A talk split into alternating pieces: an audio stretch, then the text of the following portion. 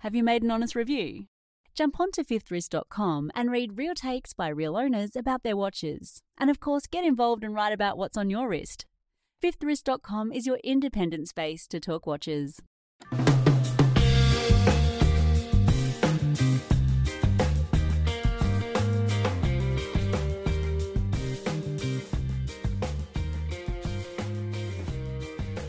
Welcome to the Independent Thinking Show for Fifth Wrist Radio. This is a place dedicated to showcasing the great people doing interesting things in the world of horology. My name is Roman, and today my co-pilot is Phil, aka Pippi. G'day, Phil. How you doing? I'm good, thanks, Roman. You? I'm all right. It's a bit bit early in the morning, so I'm a little bit ginger, but that's all right. I'll, I'll get I'll get through it. Uh, no, really good to see you. Um, I don't think we've done a podcast together for ages. So No, no, not since uh, Garrick. That's right. Yeah, it was Dave. That's right. No, that was good. No, really, really cool to see you again. Um, obviously, whenever you know we come together for a podcast, we usually have a very cool guest, and today I'm very happy we have a very cool guest. I know both you and I have looked forward to this conversation for a little while. So our guest today is an I've got to take a big breath whenever I do these things. So antiquarian horologist, pocket watch maker, uh, pocket watch case maker, I should say, engine turner, you know, international man of mystery, uh, Mr. Seth Kennedy. Hello, Seth. Lovely to see you. Hello, Roman. Thank you very much. Yeah, uh, I'll stick with the international man of mystery. Yeah. Well, I put that last. I didn't want to, you know, mention your day job immediately. You know, you got to kind of, you know.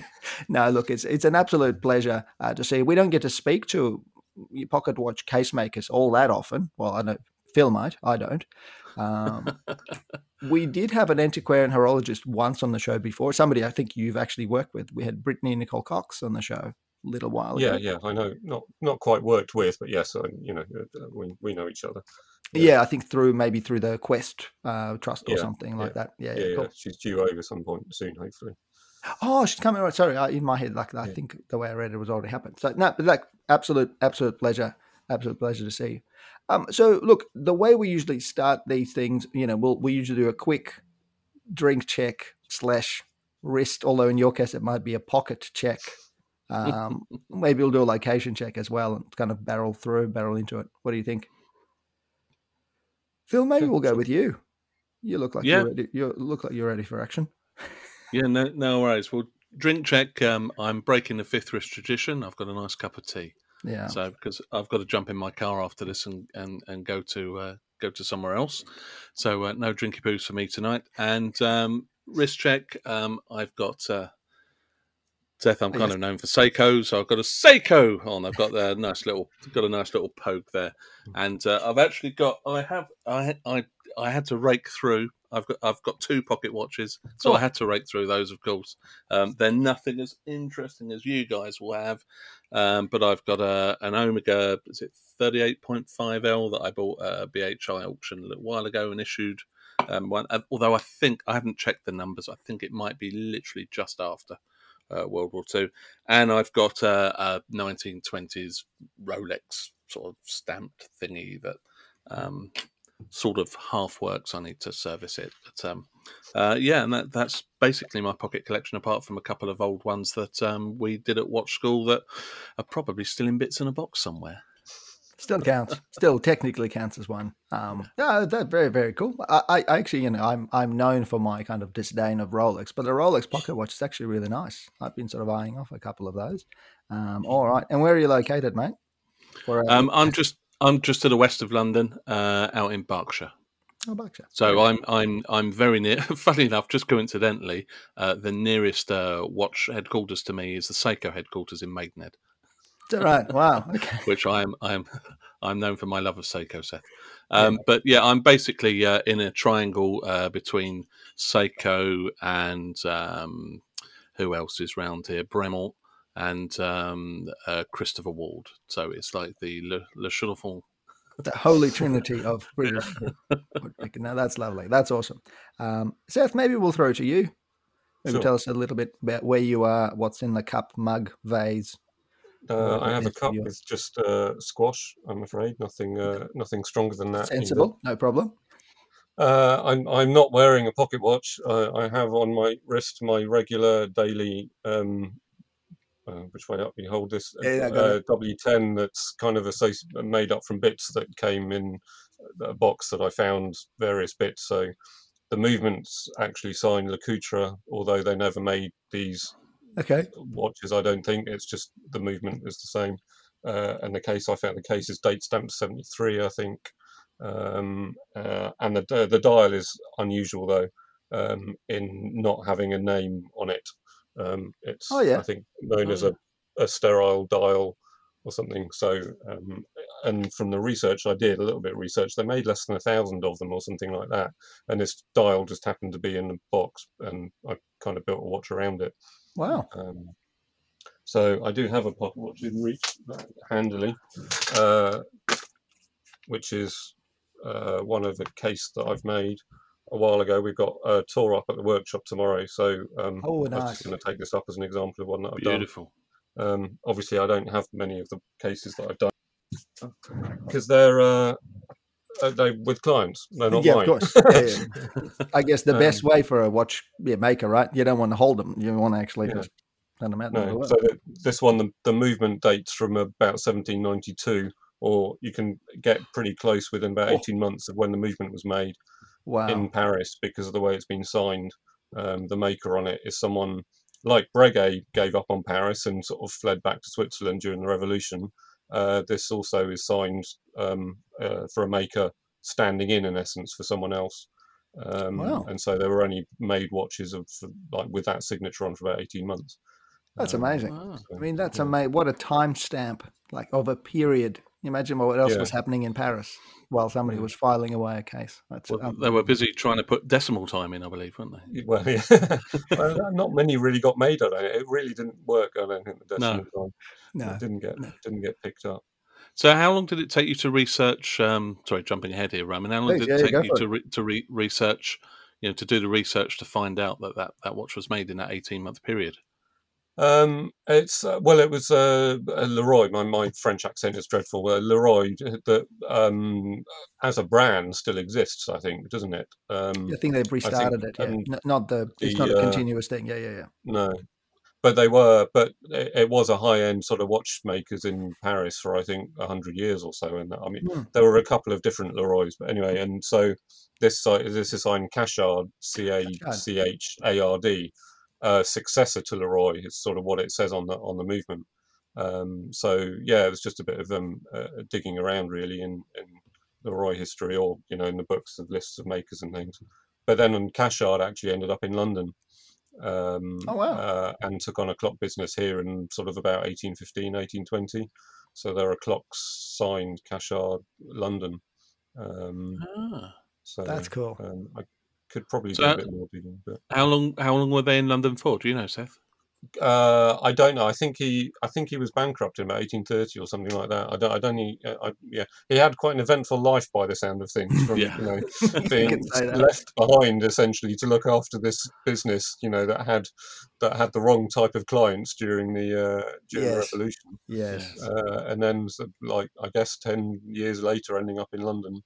Um, yeah, it would be interesting to find out more about him, really. Um, Yeah, absolutely. Yeah, yeah, yeah. Uh, well, yeah, That sounds I like one for your book collection, Roman. Is there a book on Cachard? Because I've heard of Cachard. I'm not sure there is a book. Otherwise, I, I'd definitely, absolutely buying one. Well, you, you'll have to write one, Roman. You know, look, I- I'm, you know, my I did read. I, I read a rumor that he actually worked as a watch finisher for Breguet. Ah, Oh, that wouldn't surprise me. Yeah. I've not managed to trace that, um, you know, that connection. Um, I mean, it would be nice, I suppose, if you could say, you know, this was came Yeah. out of the same house as Breguet, pretty much. but, Absolutely. um, yeah, yeah. Oh, uh, maybe we can get Rebecca Struthers onto this because she's, you know, watch history kind of digging deep. That's her. Yeah. Dr. Struthers, that's her thing. Re- Rebecca, if you're listening, please, you know, we'll, we'll, we'll send you lots of pictures and stuff. So thank you in advance.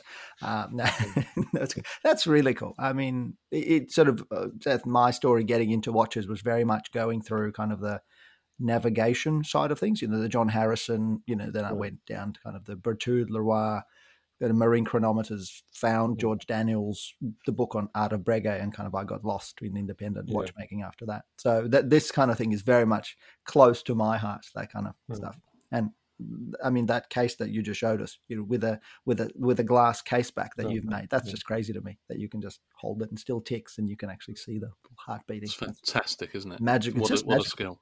Pure magical. So, so Roman, I'm going to now uh, go back to the original question. Uh, what's in your mug at 6:30 a.m.? It's tea. It's tea. It's Where are where are you, and what are you wearing in your pockets? No doubt. I, in fact, I know exactly what you're wearing, and I'm already envious. So I'm I not might sure. have to I might have Oh, to leave the call in a minute. let's see if you do. I actually, I'm not sure if you do. I, I, I try. You know, I try to keep our relationship fresh. You know. so I'm in. Yeah. So it's six thirty in the morning, six forty in the morning. So in the mug, it's very much just a cup of tea. I mean, it's just dis- It's this. This is like the. This is like the sobriety. Um, meeting. It's great. I mean, it's, it's totally fine. So don't feel compelled. Just- we welcome all people, even sober people sometimes. Um, so yes, it's mug of tea. It's hardly worth talking about. Um, in terms of you know, kind of the horological item, it was really hard to know what to, you know, what to bring. I mean, I wasn't going to be crass enough to bring a wristwatch. I mean, Seth, you know, Seth kind of looks down on these things with absolute. No, I'm, I'm, I'm kidding. I'm kidding. Um. No, no. So what I've got, I've got a. I know Seth is sort of, you know, his kind of interest, particularly sort of French and English pocket watches. So I've got a, I've got a Frodsham. I don't know if you guys can see. It's a Frodsham Half Hunter uh, which is um, I think hallmarks wise about 1850 or something, 1856 or something like that. But um, it's got a family crest on the back. Uh, which kind of I've tried to date, and I'll send you a picture that does come up. I've tried to date this watch, and it's about 1870 from what I mean. It's got an inscription for 1870, um, so it doesn't quite make sense to me that there was a pocket watch made in 1850, but only gifted at 1870. Uh, the interesting bit about this watch, um, the Frodsham Half Hunter, I, I love a Half Hunter.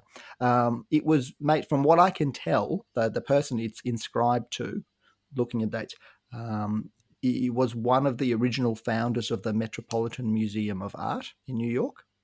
Oh, wow. Um, so yeah, so when I saw it, I'm like, Ooh, you know, it's really interesting. And you know, history is kind of my thing, and art is my thing. So I was very excited to see. It. Now it's got does have one little flaw in it, and Seth and I have sort of spoken about it. The little case back has fallen off. Uh, sort of you know it clicks into place, but the little spring has um, has gone. And that was one of the, I think one of the ways Seth, you and I kind of connected was where I was badgering you to see whether it's something you can fix. It, it comes off, you know, like that. Hmm. Um, but yeah, it's just Russell Sturgis is the is the guy's name. Russell Sturgis the third. I guess you have to be the third of something to get a pocket watch you know, inscribed to you. It does help, right? um, so, and this kind of thing, you know, this pocket watch really kind of started. I've been really getting into pocket watches recently, maybe the last year or so, particularly in the last six months. And this was the pocket watch that really kind of sparked it off for me. Um, I went up to London uh, for the Worshipful Company of Clockmakers event about 2019 or so, uh, and I met Richard Stenning there, who's now the proprietor and you know manager of Frodsham, and we kind of got chatting, and I sort of went down a Frodsham kind of pathway. Um, then I found this watch, and kind of you know I'm very much into pocket watches now. It's a crazy obsession. I've got a little coin pocket watch just standing there as well, you know. So I, I thought I'd better double, not double wrist, whatever the double pocket sounds very wrong. Um, I think you'd get put on some sort of register if you double pocket. But uh, Double wrist doesn't sound too much better. no, actually, you're you're absolutely right. Um, yeah, so that's that's that's kind of me, the sort of an English pocket watch. And the other thing, I've got a couple of pocket watches. The reason also I brought this particular Frodsham, a there's an English connection, uh, but also I know it's a half hunter, and I remember I think Seth, I heard you with I think Chris, um, Chris uh, man, I think you did a podcast a little while ago, and you talked about the Yeah, yeah, first yeah. pocket watch you ever made, or the first pocket watch case you ever made was a half hunter as well. Yeah. You started with an easy one, kind of thing yeah. so, so I thought, I, you know, I'll bring that as kind of a bit of a, you know, it has a bit of a resonance uh, to use a horological pun for no reason. Yeah. So that's and location. I'm in Melbourne, Melbourne, Australia. Although soon to travel to the UK. Hopefully, get to see you guys. Actually, might get to see both of you. Hopefully, Yeah, crossed. Unless you get yeah. to Well, I've Yeah. I've already uh, I've already got a pass, so excellent. yeah. well, that's true. I'm usually pretty casual about these things, but you know, with Phil, when Phil applied to see me, I thought, no, no, I better write you out a pass. no, I meant I meant the pass from she who must be obeyed. But, Absolutely. uh, al- although I will say that can be revoked at any time. She has made that plain. Uh, look, we're all on long-standing. Well, I, I can't speak with you, Seth, but I'm on very much long-standing probation. Uh, it can be revoked at any stage. Uh, but look, um, look, Seth. Uh, maybe the best way to kind of get into this topic is maybe tell us a little bit about yourself. You know, you don't need to do a full biography, but just what I'm really interested in is kind of the pivot you made from engineering to kind of horology and particularly pocket watches. How did that come about? Yeah, well, I mean, I, I had no interest in watches as a you know into in my into my twenties, like no, you know, I, late blue. Um, yeah, just uh, and uh, but was uh, did mechanical engineering at university and was going down that that road basically, um, and um, uh, and then got made after, after university. I got made redundant twice in a short period of time. Yikes! Uh, and the second time couldn't find. First time walked straight into another job, and the second time there was nothing, um, wow. and so was unemployed for a while. Um, and then there was basically a chance conversation with a, an old family friend who is a dealer in antique pocket watches. And uh, so it was suggested I should go and visit him, and um, uh, and he gave me a few things to play with.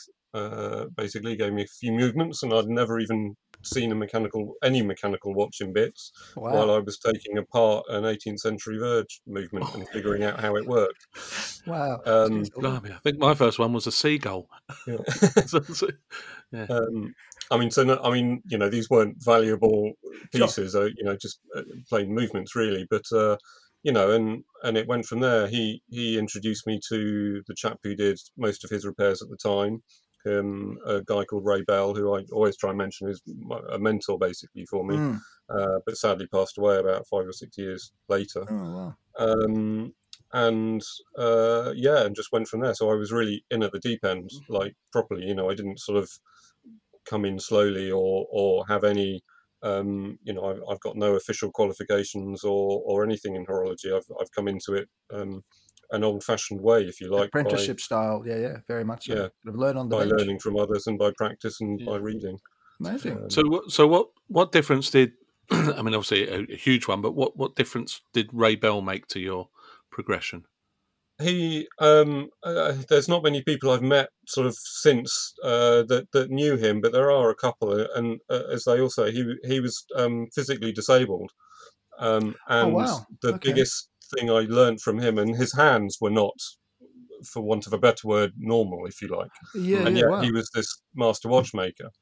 And um, and so I think the biggest thing I learned from him is that kind of anything is possible in, in a sense. You know, it's like well, if he could do it with uh, the yeah, way that yeah. the way that he was, um, there's no reason why I shouldn't be able to. You know.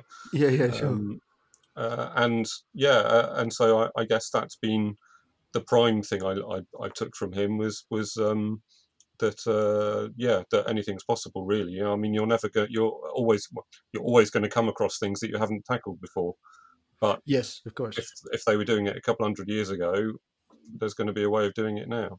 Yeah, yeah yeah. and so so how how did that progress? Did you um did you go to his workshop and or his house and take a bench next to him and watch him or did he give you projects? How how did it sort of work yeah, so he he um, he kind of uh, oversaw what I was getting at the in, in the early days, um, and I'd go down and spend a day with him every month or so, or you know, and that sort of that dragged out and got longer, and he was obviously then with the phone.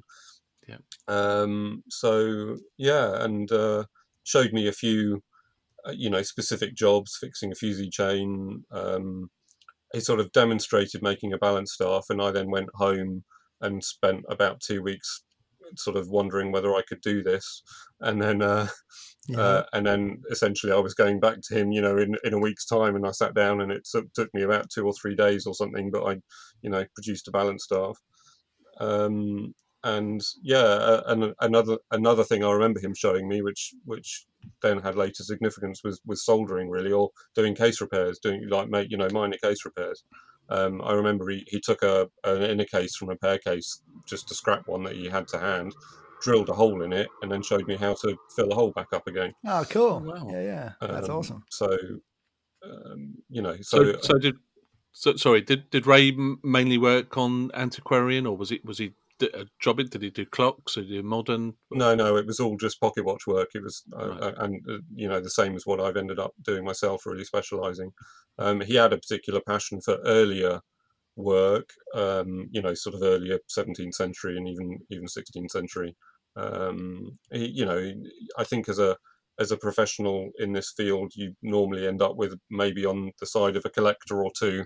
Um, and I think he, I don't know who it was, but I know he, there was someone who he was buying for or was, you know, looking after Right, some of those earlier sorts of things for Yeah, gotcha. um, that you don't generally see on the open market. You know, um, Mm. so Yeah, it's kind of um, uh, what I've read about. Um, you know, the the Daniels route, if you like, is it? You know, he, so his self-taught watchmaker and came under the wing of um, is it Cecil Clutton and, Yes. and some other people, and Yeah. and and then very much was uh, yeah, his accent changed somewhat, and so did Mm. his circumstances. Yeah, yeah. I've I've um I, I've got a letter from George Daniels that, that I've sort of framed on my wall. Oh, wow. Because when one of the first books that that um that Ray told me to buy was watchmaking, obviously, Sure. uh, and I sort of went through it, and um I ended up writing writing to to George. Uh, and Oh, got a very lovely response sort of about a week later, which is probably a fairly standard one. You know, I think I, I wouldn't have been the only person writing to him. You know, students But and all sorts. yeah. But um, you know, uh, uh, and saying, you know, he says something like, you, you know, you shouldn't uh, worry about entering watchmaking in a non-traditional route or you know non-educational route if you like you know it's it's the english way or something like that what he says you know. That's nice. Yeah, yeah. So, It's yeah. yeah. I mean, it's it's it's really nice because George does have a bit of a reputation as not necessarily being the most cuddliest of teddy bears, no. but it is, but it is genuinely nice that he was encouraging. And maybe he saw Yeah. something in you in the letter that you wrote to him. You know that that he was clearly responding to something that he could see, and clearly he I was think- right. You know where Yeah, you are well, now. I think he was. I think he was keen to encourage people into it. You know, if they showed showed uh, an interest. Um, I, d- you know, I don't think he pushed people away. Um, but Sure. Some might, and then obviously he was willing to share his knowledge to a large Mm. extent. You know, um, I mean, the book alone, obviously. Uh, Yeah, it's an, it's an amazing book, isn't it? It's it's it's uh, it's a book I find that like like many books of that size and and depth that you can just open at any page and there's something that you hadn't quite realised was there before. mm, Well, I think yeah. you guys can. When, when I do, you know, anything beyond about chapter two, when he's talking about setting up a workshop, where to put your bench and where the windows should be, it's all very nice. But you know, I my, I read it and it immediately, you know, through the eyes and out through the back of the head. But having said that, it's a fantastic, like foundational book. I'm really, you know, Seth, I'm pure enthusiast idiot, essentially, like no technical skill, but lots of enthusiasm. Uh, probably the most dangerous combination. So, but yeah, absolutely. Whenever people talk about George Daniels' books, I've got every edition on my bookshelf. I'm that stupid, uh, so crazy. Uh, but I couldn't, you know, it's just beyond, beyond just having a, and I have got a signed copy here as well, uh, beyond having one just to hold and go, this is very nice, very important. You know, most of the content is there, but I'm glad you guys understand it. That's that's all I really need to know. I didn't say I understand it. I said I open it and there's something You like new. it. You're right. Actually, you're right. Exactly. See, it's a good. Um. Uh, yeah, you're right. I was giving. Careful with my words there, Rami. Yeah. So, But- you- you- So you got uh, the. sorry. Um, you, obviously, um, you've already explained that, that Ray sadly passed away when you've been working with him for you know five, six, seven years. Um, was there any other mentors that followed him on, or by by then were you sort of enough, you know, made enough strides that you could find your own route? Yeah, but I mean, by then I guess I was, uh, you know, I was on the way. Um, but I would say it was probably at least 10 years from when I started to where I started feeling a bit more confident that Yeah, um, wow. it's when you come across problems for the second, third, fourth time and you know that the solution that you've done before has worked and you've then got that, you know, that use, you know, that knowledge, that the technique yeah, or whatever it is you're doing thing. Yeah, yeah. yeah and the confidence that that, that you're working so uh, you know obviously I, I still come across issues that it might be the first time i find you know i come across something but yeah as you gain experience you just sort of see the same kinds of things you know over and over um, and it helps guide guide what you do So, so Seth, maybe just uh, I I should know what, what roughly what year was this? Like, what sort of decade did you kind of get rolling with this sort of stuff? Was So I started in the 2000s?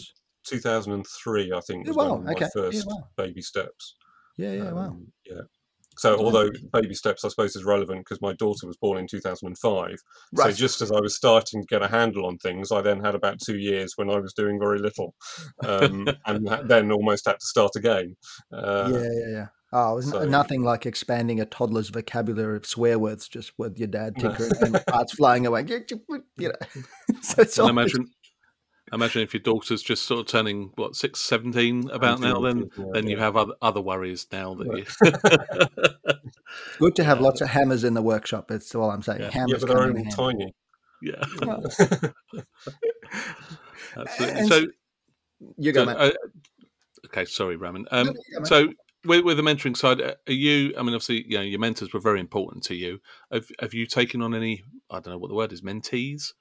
I was about to uh, ask the same question, so we were totally in sync. Exactly what I was going to ask. Uh, mentory, I think, is the actual word because I've used it a bit, and I think I looked it up. Disciples. We'll go with disciples. Yeah. um, yeah, I mean, yes, I guess is the answer. Um, a few years ago, I um, I approached someone who was more uh, clocky, but was interested in moving into more pocket watch work, Hmm. um, and uh, a lady called Lucy, Lucy Herbert, and she, um, yeah, so she kind of came and visited me quite a few, you know, a few times. But this was only a year, maybe eighteen months before the pandemic hit, so Wow. that sort of Sure. put a stop to those sorts of visits for uh, you know a long period. But um, yeah, so there's been a bit, you know, a bit of help and, and guidance, you know, there um, where I can. Um, and then also delayed really with the pandemic. Um, I've now got a guy, uh, a guy called Victor um, Perez Alvarez, who is who I knew previously through the AHS, the Antiquarian Society. Right. So he's come from a historical background, more a historian background, um, but has always done his own sort of, you know, servicing sort of work, mostly wristwatches, but he's got a couple of pocket watches. He's got a few more now, but, uh, you know, so he was familiar with Verge, you know, with taking a Verge watch apart and putting it back Wow. together. Okay. So he now comes up to the workshop with me a couple of days a week um, and is doing some of that sort of basic servicing, restoration, um, you know, uh, especially and, and learning, you know, uh, you know, and I've sat down and shown him how to fix a fusee chain, which he did, couldn't do before, Wow. and you know, and so it goes on. yeah. Um, Wow. It's So lovely having that knowledge to pass on, though, isn't it? Yeah, yeah. I mean, and yes, it's good to see o- others, yeah, and other others doing it. You know, when when you know that there's not that many that do what you do. Um, Well, you I think from a pure enthusiast kind of perspective, I mean, this is really what excites me about this particular horological world. Is kind of the, you know, in the it's like the apostolic laying on of hands. You know, it's this unbroken tradition of a skilled craftsman passing on skills, typically with you know through a very close mentoring apprenticeship style thing. Yeah. Um, it's really lovely, particularly we're talking about historical pieces, the stuff that you work in. You know, knowing that they were made in a similar system. You know, would have been a workshop with you know the you know the younger makers being beaten. Presumably, that's what you do now. It's kind of you know the, yeah, yeah. the No, that- Dickensian. You maintain a strict Dickensian workshop. Totally get it for the atmosphere. Uh, There's a great image, I think, of a, I, I don't know whether it's 18th century or whether it's even earlier, of a, I- probably a clockmaker's workshop or something like that. And there's a huge, like, wheel to drive the various machines. Right. And there's the apprentice with his hands on the handle of the wheel, you know, just yes. finding the wheel. Yes. Yes. Yes. You know, so Yeah, that's yeah. what I do. Yeah, that's how I run the workshop. Look, yeah. if that's what it takes, that's what it takes. I mean, that's Yeah. the, you know, Yeah. actually a question I had that you guys are probably much better position to answer is the overlap of skill. So let's say you've got somebody who can work on wristwatches. Can they step into a pocket watch space? And then similarly, somebody who works on pocket watches, can they step into a clock space? Or are they kind of barely overlapping magisteria, if you know what I mean? You know, kingdoms that sort of only barely overlap. Um, well, I don't Phil, do you want to have a shot Well, first? well, I, I mean, the the way I always say it is um, clocks. You just need to smack them with big hammers. Uh, Right. That seems to be from a watchmaking point of view. They all seem to have massive lathes and great big hammers and be sweaty and bashing them a lot. Uh, whereas we're very delicate and refined. Right. Um, with pocket watches, I, I'm at a completely different end of pocket watches. So the pocket watches I look at are much more modern. They're you know 20th century, um, uh, you know maybe very late 19th, or, or even to more modern ones than that. That cheap sort of Chinese ones that you learn on in watch school, and they're very much easier than wristwatches because the parts are so much bigger. Um, Right. If you drop a if you drop a screw, you go, oh, there it is. um, you can you can find it really simply. Whereas the stuff Seth's working on, I, I'm amazed by, and I think it's a real talent because half the time you'll look and there won't be a screw or a lever, and you probably have to sit there and and be a historian and a detective and, and work out what what should have been there, where it should have been, what form it should have taken, using you know your previous knowledge, and then and then go and manufacture it.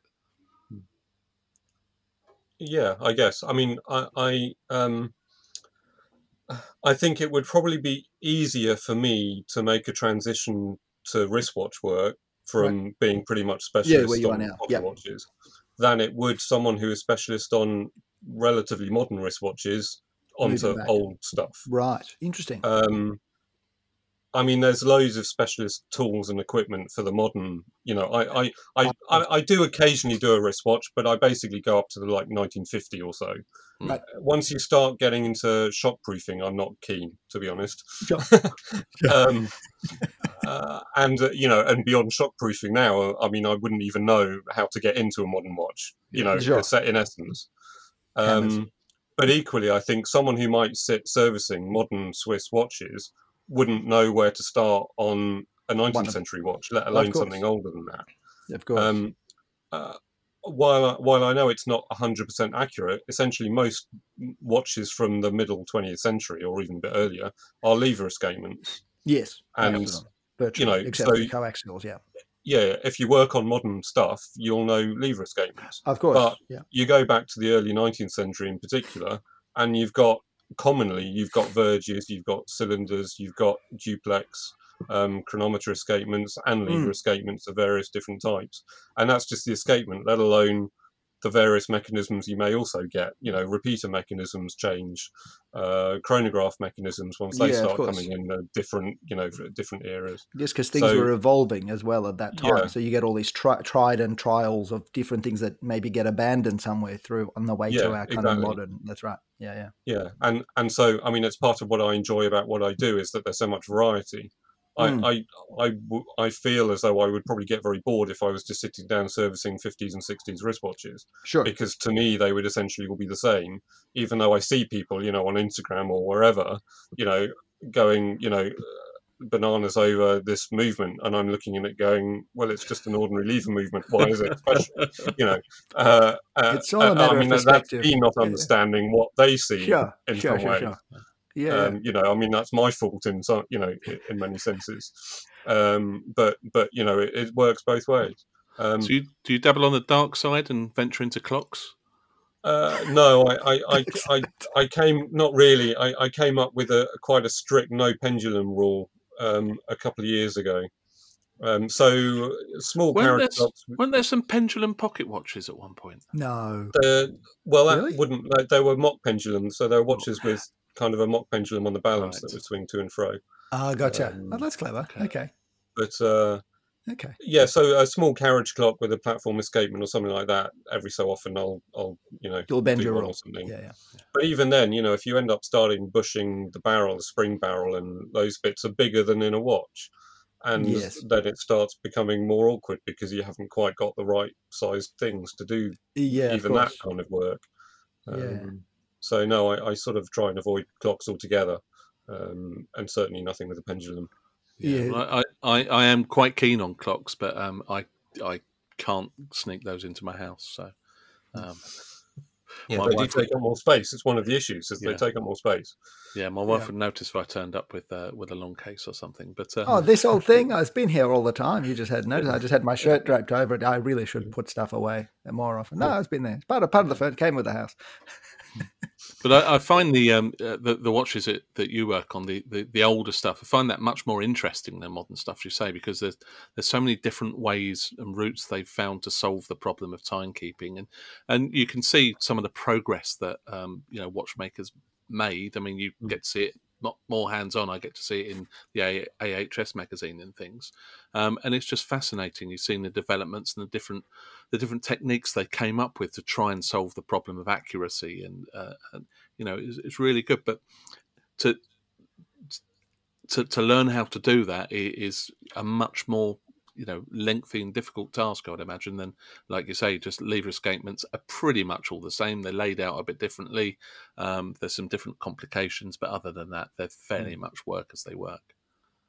So, Seth, can I ask, are there, so what are the sources of information? Because I get modern watches, you know, you open up a manual, you can find stuff, technical information. So, for the older stuff, you know, is, are there kind of seminal works texts that you look at you know apart from the george daniels book that you can go i you know if i look at a french watch i look at i don't know saunier or i look at you know jean-claude sabrier's book or something you know if somebody's listening to this going this is really cool I, you know i can buy an old something off ebay or whatever an auction house where does one begin yeah, well, to acquire knowledge there's there's nothing that you could say was definitely a guidebook or not i mean i've right. got um Oh, it's not here. Uh, I've got a copy of Saunier, uh, one one the smaller book of by Saunier, which is amazing because it's hmm. written mm. in about 1880, right. and wow. it's uh, it's him going around talking to watchmakers or all these specialists who made their individual little thing.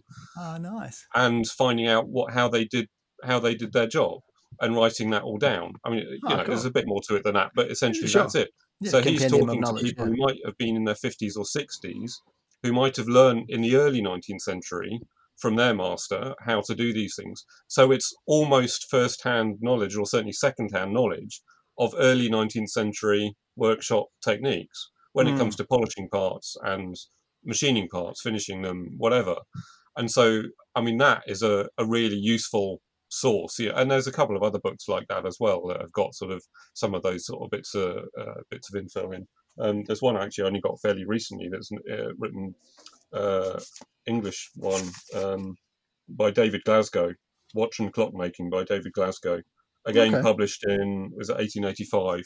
Um, oh, good. Uh, and it's not it's not a big book, but yes. it's quite. There's a lot of pages, um, and again, it's full of um, really good information on make I you know I'm just opening it and you've got a really good picture of a duplex escapement like layout hmm.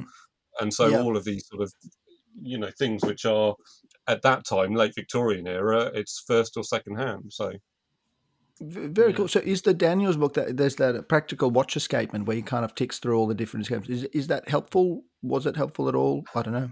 That's no, that's not one that I've no that I've not got a lot on. There, there's okay. um, is it Gazeley Clock and Watch Escapement? Yes, that's quite yep. good. It's yeah, got yeah. some quite okay. good stuff in it. I think it's got it might be that that's got a big thing in back polishing in the back, sort of fairly randomly as well, um, which is quite okay. good info.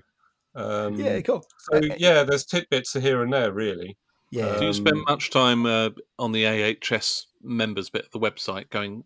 Because I, I can get lost in that for hours and hours at a time, just going down rabbit holes, doing different searches that searches all the uh, the magazines that they've released back to the 1860s or something. yeah, it's about 1858, isn't it? The first of the yeah. BHI uh, Horological Institute journals. Wow doing uh, yeah I, I dived into that a lot when i was doing research for my talk ahs talk that i did recently on the engine turners oh um, cool that was uh, yeah, I got you know I got some some of the info out of that. Um, so the first uh, the first uh, not director chairman um, the president of the BHI uh, started work as an engine turner. He was engine turning dials and cases oh. in Clerkenwell in the 1820s. Very cool. Um, so yeah, just finding snippets out, things like that. So have you got a have you got a big book collection? I know Roman has. Roman's got, had to buy another house, I think, to house all his books. well, I've only got one copy of Daniels, you know, so clearly I'm not going to be on a you know on a par. Uh, yeah, I don't know whether I quite compete with that. I, it's probably getting close. Um, you know, so I do. I keep an. It's the going to the clock and watch fairs. Books is one of the things I sort of always looked yeah. at, looked for at the fairs. Yeah. Um, you know, people pass these things on and, and move on. That's that's sort of a good place to pick them up.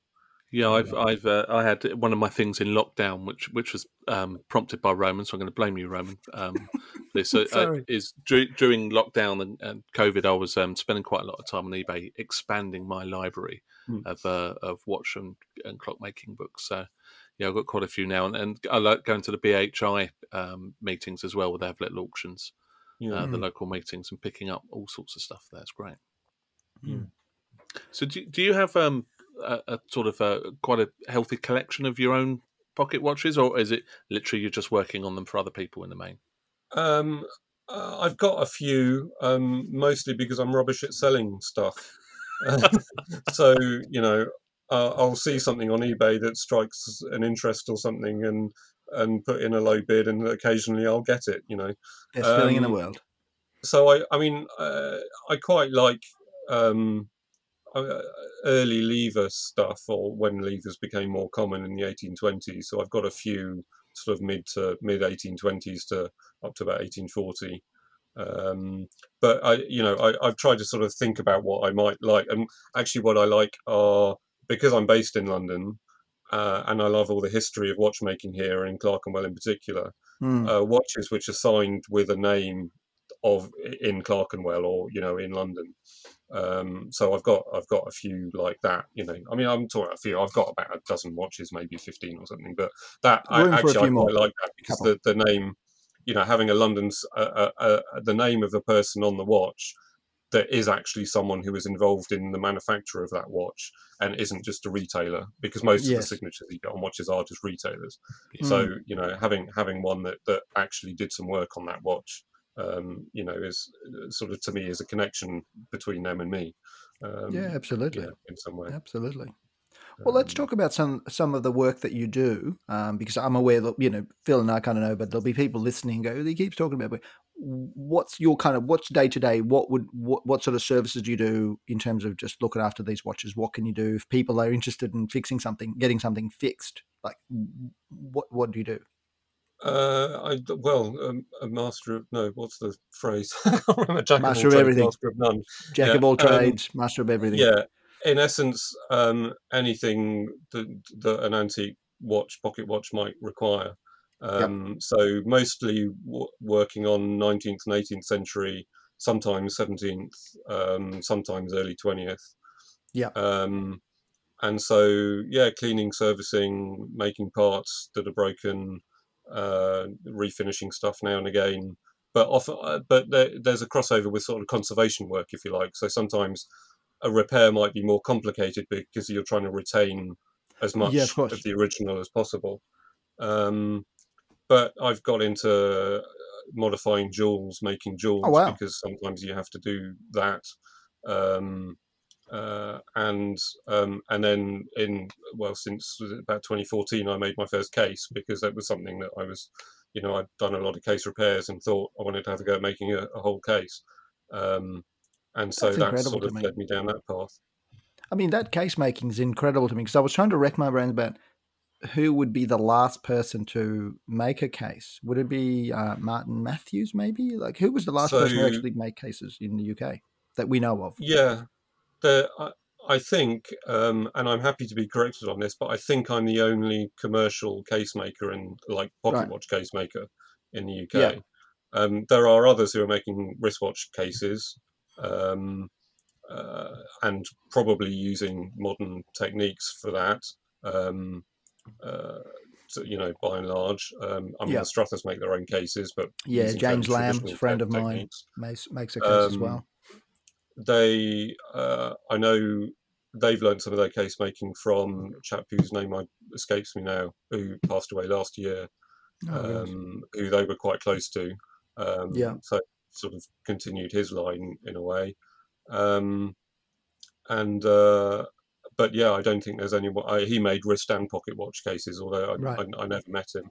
But yeah, I, Mar- Martin Matthews was kind of the. Uh, there- there's there's a couple of people who've done it hobby work, if you like. yeah, yeah, Um, sure. I'm sure there are others that are capable, but I think I'm the only one doing it now um, on any commercial basis. Yeah, well, And you, and you start you started off um, as Roman said earlier. You you started the easy easy route and went half hunter. Uh, Yeah, half hunter straight away. I mean, it, what what's do you have a favourite type of case? Is it half hunter or rail Um, or they're they're almost all different. I mean, I've Mm. made you know I've made an outer case for uh, a watch from 1700, and I've Wow. made um, a cabriolet case in gold for a Edward Howard movement, like a super rare oh, three wow. sprung Howard movement. wow. from 1908 or so. So they're sort of worlds apart from one another. Um, the type of case I've made most often would be a mid to late 19th century style uh, display case. So that's an English movement um, in a case with glass front and back. Right. Um, That's cool. it, it doesn't necessarily need uh, joints, which is what case makers call hinges. There's Sure. a saying, and I can't remember who said it, that, that doors have hinges, cases have joints. Something like that. uh, but I have to explain that every time I mention joints to a, a, client or anything, that that's what a case joint is. is Do you know why I reckon that happens? I think that's like a what what are they called? A shibboleth. You know that thing where how you display your knowledge. It's kind of how maybe watchmakers kind of size up clients and other watchmakers yeah. like, oh, you know, you called it hinges. What an idiot! Yeah, right? Like, it's, uh, it's it's very cool. I, I, like the inside baseball knowledge kind of thing. Very yeah. cool. Um, so so can I just ask purely for practical point of view? Uh, there'll be people listening, and when I say people, I mean me, uh, who have a drawer full of movement, you know, pocket watch moves because I love you know, now particularly. You know, I love a pocket watch. I'm accumulating them at an alarming rate. Yeah what would be a rough cost? You know, and obviously they vary and all that, but like what what's what sort of order of magnitude cost wise if somebody had a pocket watch case that they were attached to to to yeah. get something made? What's a ballpark figure? Uh, it's most likely going to be a few thousand. A few thousand, yeah. Well, that's re- I mean that's very reasonable, uh, but it's not yeah. sort of you know cost prohibitively twenty thousand kind of thing. So no, I mean, uh, I mean, uh, you know, that that would be basic if you like, you know. But yeah, no, I understand. yeah, sure. You then add on to it, you know, when, once you get into a into a hunter where you've got you know with a full dome back as well and the springs and also sure. you know yeah, yeah, yeah, it adds to it, sure. Up. Um, yeah, and once you move it into gold as well, obviously that that adds you know. Yeah, material cost and all that. Yeah, yeah. Be, and the reason I'm asking is because there's nothing to me. There's nothing sadder than you know going to eBay or whatever and opening up like a pocket watch, typing in pocket watch into the listing, and there's like you know ten thousand listings, and you go, and all those things are just kind of a lot of them are sitting in the drawer, never going to be mm. loved again until you know because the cases were scrapped for metal. It always breaks my heart, you know, because there's some outstanding examples as well. Well, we've got Blue Peter to blame for uh, a lot of the missing cases, and, and we have to remember that mm. from the uh, blue, you know, the Blue Peter. It's a children's program over here, Roman, and and yeah, yeah, they no, have they have, yeah they have a big appeal every year where you know one year it might be bottle tops or this that, and the other and in the oh. 70s they had an appeal for pocket watches to melt oh, down geez. the cases to raise yeah. money for some famine somewhere or something and uh, they got you know tens of thousands of thousands of thousands of pocket watches sent to them uh, where you know some some dealer or, or, you know whoever was buying up the buying the movements back from the BBC but they were having the cases and melt melting them down to get the money. So oh, I'm sure it's been going on for a lot longer than Blue Peter has, but uh, it's still a you know, hmm. quite a quite a thing. Oh. Yeah. Well, you do sometimes see case uh, you know movements, say 18th century movements that have been recased in the 19th century. Um, you know, in silver, probably it was probably a gold case, and the, yeah, you know, sure, families on hard times or whatever, and they sold the gold and, and had it put into a silver case. Yeah, um, yeah, and yeah, then that's it. Go on. Uh, no, no, no, Phil, you go. I'll ask mine. No, you, you, you crack on, crack on. Uh, no, uh, my question was kind of more about you know if someone's listening to this sort of from my perspective as an enthusiast kind of thing, I want to get into pocket watches, whatever. You know, one of the big kind of worries is who's going to work on these. I'll buy this thing. If it doesn't tick, who's going to service it? Is there an era that you think a pocket watch, if you buy a pocket watch from these kind of thing, you can take it to a local watchmaker. They can work on it. It's not a Verge, you know, it's not a you know chain and fusee kind of thing. Um, Is there kind of late 18th century, 19th century? Is there like a crossover where you're like, well, anyone can just about work on this, anyone competent? Yeah, I mean, I, I think I think anyone, you know, uh, someone who's familiar with servicing, say, a 50s. Yeah, yeah, yeah, yeah. That's what I mean. Yeah, exactly. Yeah, I, I think wouldn't have an issue with most late 19th century okay. work, certainly Swiss or, or American. Um, English, it would depend whether it was fusee or not, because if you're not really familiar with it, I mean, I don't see them as a big deal, but I know there are people who just won't touch something. I love the casual mention of like that's just insane to me. The tiny little champ. Yeah, that's fine. Like it's, yeah. all you need is two hands. If you don't have hooks for hands, you'll be fine. Just get into it. um, so okay. yeah, I, I, mean, in my view, I, I think you can get a really nice quality late 19th century English pocket watch. Um, yeah. Uh, that will keep really excellent time um, and not really require any other work beyond what you know your 1950s Omega or, or whatever. Yeah, yeah, might, You know, um, it, it, yeah, it just sort of depends what. Um, uh, well, I, am due, I'm duty bound at this uh, at this stage to to wave the flag for uh, Epping Forest Horology Centre. Do you, have you come across them before, Seth? I, have come. I've never been, but I'm, I'm aware of it. Yeah. Okay, so I, am uh, a member there. I'm actually on the on the committee as well, on the sort of operations committee side of things, trying trying to help out, trying to keep. You know, it, it's there's a lot of people there with a lot of skill that we're you know trying to keep pass on some some skills to different generations. Amazing. Hopefully, hopefully some of them will pass on to me very very slightly. Absolutely. Um, and uh, yeah, so it, it's a centre. It's in Epping Forest, which is north of London. So it's based in London. It's it's north of London, um, in Essex, and um, it's uh, they, there's a it's it, it started off mainly doing clocks, but then developed into watches as well. So there's there's no courses at the moment on fusees on things like that, but there are instructors there who can work on fusees, and there's some really knowledgeable uh, guys there, uh, like John Woods, who's, who's, one of the good uh, watch instructors, Elite Marjaria, and um, on clocks, there's quite a few. Like um, I've, I've, noticed Francis Brody, who um, I think he recently gave a lecture at Greenwich. Um, so there's a, a, huge amount of knowledge there that it's important that that's not lost. So yeah, that's that's the end of my flag waving. Yeah. so so with yourself, Seth, is what's the plan? Is there a plan? Would you would you make your own. So, being a repairer, service person, craftsman, is there is there a natural link to? I I, I wonder if I could make my own from scratch, or is that not a not an itch you'd want to even entertain? No, that that's an itch that's been there for a long time. Great, since reading Daniels, basically. Oh, wow. Um, okay. Got a lot of for that guy. Uh, or since you know learning a bit more from from yeah, yeah, yeah. From, from, that, or you know, and seeing seeing what he did. Um, I know what I want to make, and it's partly designed. Right. But oh wow, okay. It's a matter of time that I've not had Always. sufficient sure. time to to dedicate to it. Um, I, I I'm not sure I could do it commercially. I'm not. I, I I'm kind of quite anti-brand, if you like. Sure. I, I could never be a brand. You could, um, yeah, you couldn't sort of make it and then sell it off under. Let's pick a random brand, Audemars Piguet. You know, or or I couldn't make 10 of them or 20 of them. I'd sort of. Oh, sorry, uh, I said that way. Yeah, in yeah, some way, uh, people, I, I know the. Um, I mean, back to, to, Daniels. I mean, it's referred to as the Daniels method of watchmaking, sure. of making this thing. But in some senses, where I where I'm sort of my mind is is takes that even a step further. That in essence, I would only make something that I would want, and then maybe I'd have to sell it, and then I'd make another one. It's like, which is pretty much what Dan- Daniels did. That's exactly you know? the thing. That's right. And then you buy it back and sell it to the next person at uh, add a couple of oh. thousand more, than buy it back. Well, that's the George. I mean, that was George's first yeah. watch. I think changed hands about six times maybe, and every time he'd buy it back, which then mm. gave the original buyer more money to buy George's next watch, while George would flip his first watch to the next person, next owner as his first watch, and then buy it back a couple of years later and sell him the next one. It was a genius method, by the way. So, yeah. I think anyway.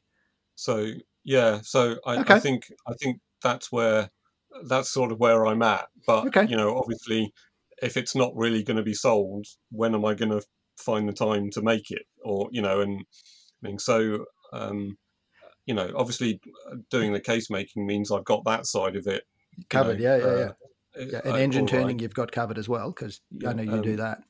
Yeah, so it's wow. um, That's so it's, it's it's become it's becoming more feasible than it would have been say five years ago just right. in terms of my workshop facilities and things like that you know so perhaps one day it will happen but um, but i'm real, realistic. I'm not sitting here and saying yeah i'm going to be making it in five years time. Um, yes sure sure sure sure sure you know, and and, and I'm always one of the questions I, I, I tend to ask any whenever I make uh, meet anybody who, who can make things because that's I can't. How easy would it be to part with that object? Let's say you make it. Let's say mm. it takes three years.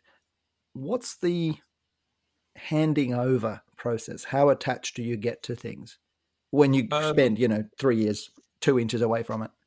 Yeah, I mean, I, I, I get quite attached to some of the cases. Um, right. You know, so I get that already. You know, I, I have that yeah, issue yeah. where it's sort of oh, this, this is quite a nice watch now. You know, that all I got was a movement, and now there's this really nice watch that I've spent all this time on, and sure, now I have sure, to give it to this other person who, okay, admittedly has paid me, but you know, but it's still it's uh, mine, not theirs. No, I, I, yeah, yeah, yeah, yeah, yeah. It's really mm. interesting because because I've encountered. Um, we've in, we've asked this sort of question to a couple of makers on the show, and you get sort of two almost diametrically opposed responses. So I know we had David Walter, who's this Australian-born uh, American, well, he's now in, in California, cl- Mm. clockmaker and now watchmaker as well. And I asked him a question. He's like, "No, you know, pretty pragmatic about it. This thing only exists because somebody's paid me to make it. So it's Mm. once it's done, I'm really proud of it. I get to enjoy the handing over. It's a wa- Yeah. warm, fuzzy feeling. I'm done. I can Mm. move on. And there are others who kind of, well, no, it's part of me now. Is always, you know, the yeah. So Yeah. I'm always really into because I, I think I'm I'm personally I would be more on your side of the spectrum in that way. Like I I, I would get inordinately opposed, uh, attached. So that's very cool. I suppose with the um, uh, with the cases, I mean there is my mark on it because they're hallmarked, and Yes, so there is a little bit of me always on it, in essence. And someone might pick it up in fifty years or hundred years time, and they could find out that it was me that made it. I mean that's a yeah, yeah. fairly egotistical sort of way of looking at it, if you like. But you know, um, I suppose I, I'm not you know not parting with this thing entirely. Yes. Um, uh, that That's it- cool. you know, it's trace. That there's a traceable link there to me that I, I know exists. So So that is Um, really actually that is really lovely. I've never I haven't thought of it, but yeah, that makes perfect sense because you'd have your own maker's hallmark thing that you have to Yeah. register with the assay office or whatever. That's that's very cool. Phil, have you ever co- contemplated making dusting Making off the? what? Well, I'm, yeah. I'm, I'm nowhere near clear enough to uh, make it. So I, I mean, Seth, as you probably gathered, I do quite a lot of tinkering in my spare time, Mm. um, mainly on vintage Seiko. So I'm, I'm, I'm after your. So all the 1950s Seikos you get, send them my way. Uh, the 50s, 60s Seikos, I'll, I'll happily take them. Um, and uh, but I do do other stuff as well, but it's all stuff that you know, fairly boring stuff by by your standards.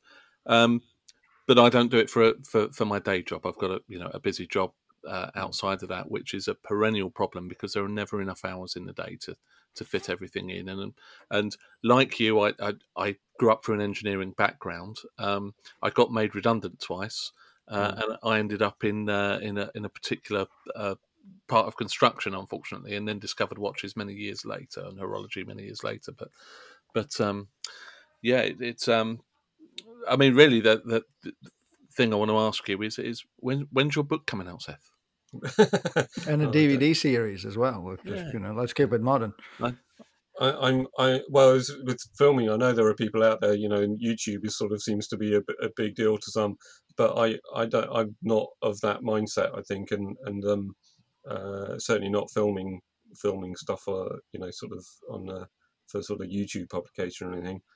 I don't know whether I mean. eh, You know, the, all this research I did recently for engine turners. That's the first time I've done any anything along those lines. Um, and I guess it could theoretically, you know, that could turn into a book. If you can publish a book on the fusee chain makers, which has been done, um, you know, you could probably a book could be published on uh, on engine turners. But that's not, you know, that doesn't cover cover what I do. It's just another element of horology that's not really been looked at in in a, in a way. But this Um, is you. It's a callback to Daniels doing all you know his publications. You know, English American watches. You know that kind of stuff. That's that's your Yeah. contribution to the canon. That's awesome. to that. Well, well, what, yeah. watchmaking by george daniels case making by seth kennedy yeah, well, I um, can envisage the double box set already. Yeah. I, c- I can- yeah, I mean the the thing is, I mean it, it's interesting that you mentioned YouTube, and there's there's lots and lots of people I know. You know, even in with my very very limited knowledge, there's lots of YouTube videos I watch of, of people mending and servicing, um, you know, modern lever watches, and and it the, the the information they're giving out is perhaps not the best in in all occasions, and Mm. it must be for you because there, there are far fewer videos uh, for you guys, you know, for, for cover what you do. I'm sure um, it must be very difficult to watch them and, and see if someone's doing something wrong and not want to scream and go, "My God, there's only you know, there's only Yeah, three dozen that can do this. Don't ruin it." I very rarely watch anything along those lines, just because, yeah, I, I mean, but that's partly why I'm I'm afraid, I suppose, to, to put anything up like that of my own, just knowing that there'll be someone somewhere going, oh, you know, he's doing that all wrong and and things. He's holding But, a um, screwdriver wrong. I'd never hold it yeah, like exactly. This. Yeah. Definitely. Our people fact. are the worst, always. Yeah. Just in general, like, not even just on YouTube. uh, look, that that's that's very cool. I mean, I was going to ask kind of the kind of what the future what's what are you focusing on? Kind of is it much of the same? Is it you know getting maybe an apprentice or two and growing the empire, or what's the the Seth Yeah. Kennedy future twenty twenty three onwards? Um, well, it won't be a brand, um, but Great. I uh, um, workshop move that I had a couple of years ago has allowed me space to have Victor up there now as Yes. well. So um, you know, and that's something I couldn't have contemplated five years ago happening, or didn't Right. you know would have liked, but didn't know how that might happen. Um, so, but equally, I wouldn't want to enlarge my empire, as it were, and end up just managing people doing stuff Yes. and not doing it myself. Um, Yeah. So at the moment, I guess I'm focusing, trying to move things a little way to do, probably to do fewer jobs, but those that are more specialised and sort of really Yeah. need uh, skills that I've acquired. Um, and also the case making. While there are people out there who are willing to commission me to make cases, that I kind of try and try and prioritise some of that, you know, over the next few years, uh, and and do more of that, and but get to a point where I'm also then showing those skills to someone um, Yes. to pass that on. Um, you Yeah. know, I don't know how quite how all of that's going to pan out or you know work out, but sort of those are my thoughts. Um, yeah, currently. Um, so well, and, and as you realise, I've not said, "Oh, I'm going to make my own watch," because yeah, I'd Not like pressuring to, you? but you know, Yeah, yeah, yeah. it's not my, it's not, you know, it's not something I can envision happening, you know, Sure. in the short term. So you know, maybe if you ask me again in three or four years, if what I've described has come about, then that might be the next step. You know. Um, Yeah, well, I'm certainly looking forward to following your engine turning progress. Um, you know, it's it's it's good to see what you know. There's um some, some beginner videos, if you like, or not beginner, but some early videos on there at the moment. I'm really looking forward to seeing how that develops. Yeah, yeah. That I mean, that's been a relatively recent thing, really. Um, getting this QEST scholarship a couple of years ago. Again, the Mm. pandemic's kind of thrown, you know, through all the timing of that kind of all, um, all haywire. Um, but yeah, I mean, it's great. I was doing a little bit today. Um, you know, trying to keep my hand in. I, I I've gone into it knowing that horological work will not pay for it, if you like, but Sure. that it was something I wanted to do to, com- in essence, become a complete case maker, if you like, or to have yeah, that yeah, yeah, you know to have that skill because it's not like you can go and you know there's not really many people you can go and ask to do that so um, just taking this you know t- being able to do it myself was you know was always a goal um, Hmm. So, th- so that was the Qu- Queen Elizabeth Scholarship Trust. yeah yeah The QEST, but what does that entail? Like, what do you do? You, do you have to show a bit at the end? Like, what's the requirement to either get it or to kind of complete it? What's the so um, so uh, applying for a scholarship you need to demonstrate that you already have skill if you Yeah, like you're already No, an accomplished or you know uh, of the sort of scholarship i was going for um, because they do help sort of students with course fees and things like that as Yeah, well. yeah, yeah, yeah, obviously yeah. You wouldn't necessarily have have a background. Um, Hmm. So uh, I mean, I, so that that was that was something I That's needed fine, to yep. do. Um, and then yeah, and then it's sort of keep keeping them up to date with the with progress as you've gone through the training. Um, Right. I had a series of one-to-one sessions um, with this chap called Steve Keane, who is um, kind of the last subcontract engine turner um, Oh, in wow. the UK. okay? wow. Um, uh, and he doesn't just rely on engine turning either, but he's been doing it since apprenticeship in the 80s. So, wow, um, okay. you know, he's highly skilled. Um, Yeah. And then also, it's um, you know Brittany's visit as well as part of the scholarship. Yeah, Um, great. uh, that's upcoming still. Um, so yeah, and then it's just sort of um, you know showing showing what you've learned really, or you know um, that you've made progress as you've gone through.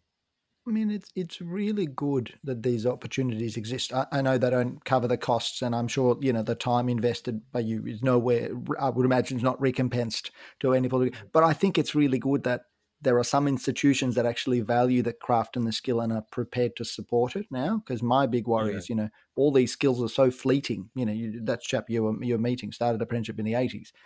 Give it another 10 years, like his skills could potentially just slowly disappear, right? And that's Mm.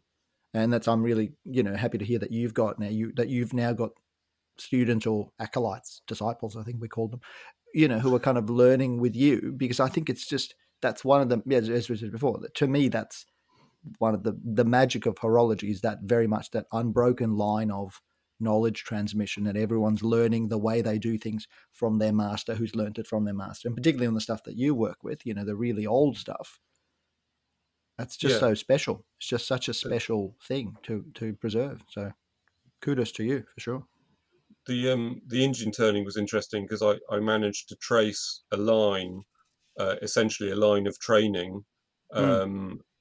to Steve, if you like, who I've learned from, yeah. back to the mid 19th century. That's amazing. Um, amazing. Of, you know, that's that's there, there's one slightly grey join. There, there there is a connection, but I can't be definite on it of yeah, who yeah, exactly gotcha. it was. Gotcha. But there's clearly a connection at some point there. That's in around sort of early 20th century. But in essence, there's this line of um, from uh, from a yeah a chap who sort of started in the mid 18 in about 1850 um, in uh, Soho area, I think, and um, you know that, that, that ran through. Um, Fantastic. So so now I kind of feel that responsibility. I'm kind of potentially yeah, the next. You're the link, in, the chain, you're the link you know? in the fusee chain of knowledge. Yeah, there you go. Then, very good, very good. Got to put my dad joke in before I run to do. You know, I have to go and do a school run. I thought I better get my dad jokes in early. okay. Uh, speaking speaking of uh, unbroken chains, haven't you got? Is it your grandfather's or your great grandfather's hammer or some tools or something? I yeah, my, my grandfather's hammer. So, um, in uh, during the Second World War, when my my father was born, uh, my grandfather was doing some watchmaking. Um, and so on my father's birth certificate, my grandfather's occupation is down as watchmaker. Oh, um, but both my father and my grandfather had passed away before I'd sort of come into this line. Yeah, um, wow. But the this small hammer, and it's a very short hammer. It's not you know, most watchmakers' hammers you see are quite long. You know, have quite a long handle. This is half that length. It's only sort of about five inches long. Um, and oh. I think I was twelve when he passed away, and it was something that I obviously must have seen at the time and liked, and and you know acquired as a as a memory, if you like, and sort of sat yeah, when I was doing all my model making as a teenager and, and stuff. Um, I didn't really use it because I didn't know have anything to use it for or know what to do with it. Sure, and then all these sure, years sure. later, it's become something I use not daily but regularly, knocking dents out of pocket watch cases. Yeah, that's um, fantastic. So, uh, yeah, yeah very special. You know. warm glow in the heart area. Mm. That's lovely. that is no. Look, I, I mean, because I'm not a technical. You know, I come from this very much from the history, importance of preservation, and really romance of horology. To me, horology is just you know it's it's a, it's a magic thing in a box, and when people can do stuff, can make mm. stuff. I mean, to me, that's pure wizardry. There's no other words to kind of explain it. But hearing kind of stories of family connections or connections to a particular place um, that are still flourishing, and you know, like it's just magical. That's there's no other word for it. That's why you know we we all talk about this stuff rather than iPhones and the rest of it, right? yep. So, look, Seth, it's been an absolute pleasure uh, to to meet you and sort of just hear about your journey into into this craft, but also like the contributions that you're making now, both in your you know talks and transmission of knowledge. It's been pure purely brilliant. So, can't thank you enough for joining us. It's been brilliant. All right, thank you very much. Fantastic.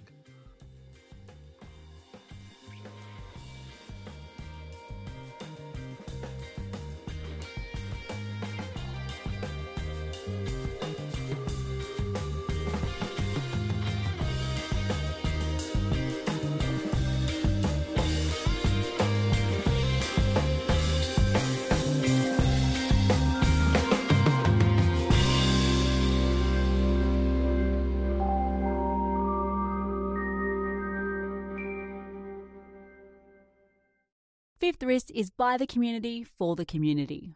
We would love you to join the crew via our group chat on Slack. Email us at contact at fifthwrist.com and join the movement.